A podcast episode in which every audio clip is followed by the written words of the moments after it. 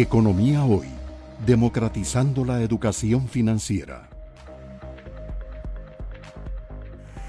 Para mí, mucho de esto, que si podemos crecer más, podemos crecer menos, depende de la confianza. La economía no es más que una ciencia social que estudia el comportamiento humano cuando hay que asignar recursos que son escasos y de uso alternativo para satisfacer necesidades humanas que son muy diversas y que son ilimitadas.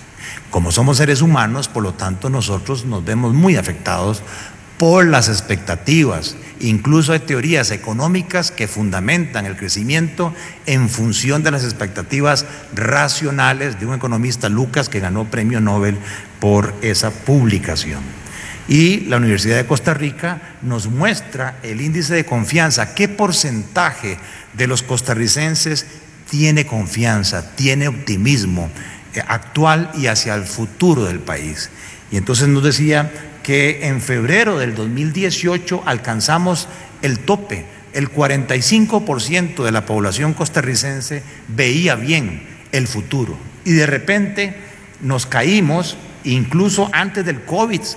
Vean que la caída nuestra en cuanto a confianza fue en noviembre del 2018 por el problema fiscal que estábamos teniendo y la discusión si se aprobaba o no se aprobaba la ley de fortalecimiento de las finanzas públicas.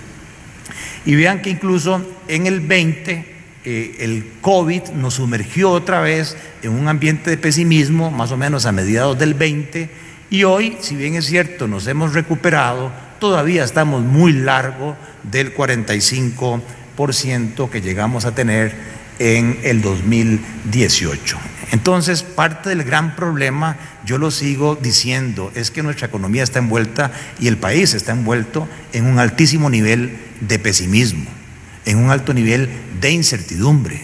Y ante eso los agentes económicos quieren luz, quieren que sus líderes que fueron escogidos para eso generen confianza, tiren señales positivas. El ser humano es así.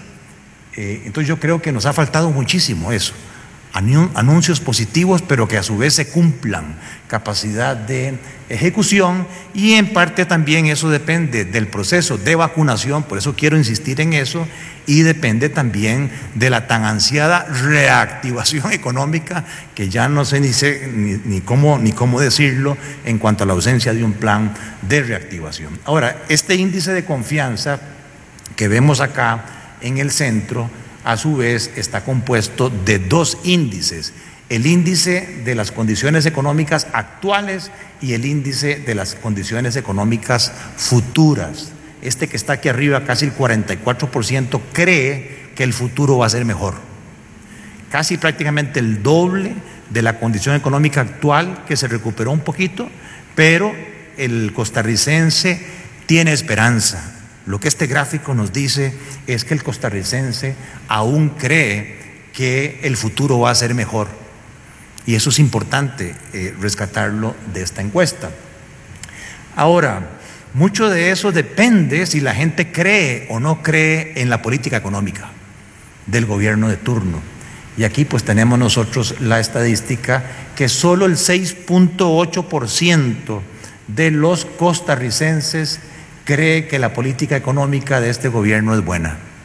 Entonces ligo eso con el tema de la confianza y las expectativas.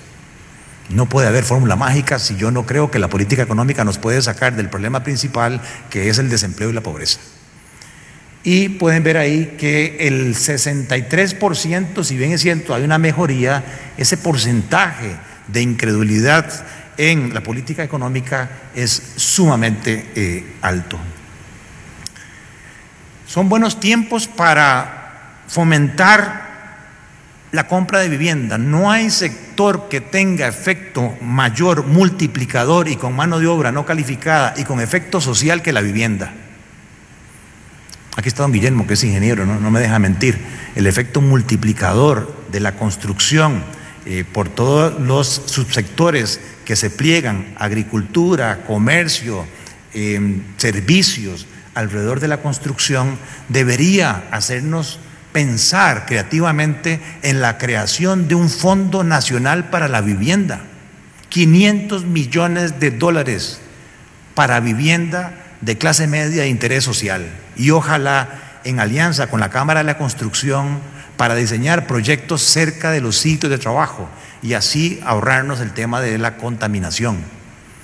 Pero eso implica creatividad, eso implica innovación en cuanto a que ese fondo contrate tres bancos que tengan ese know-how de creación de hipotecas, les paga un fee de originación, les compra las hipotecas, emite unos bonos en el mercado y hace que el INS, que tiene reservas, que la caja que tiene reservas, que los fondos de pensión que tienen reservas, en vez de seguir comprando bonos de gobierno, no hay instrumento financiero más noble que aquel que tiene como respaldo la casa primaria, la casa de habitación. Me pueden quitar todo, pero mi techo, mi techo sagrado. Y ahí creo yo que nos ha faltado visión en poder estructurar.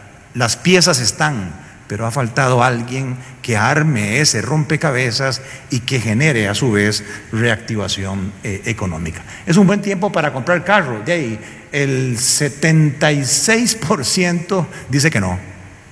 Claro, hay una mejoría, el trimestre pasado era 82 y el anterior era 90, va mejorando, pero todavía estamos largos. Economía hoy, democratizando la educación financiera.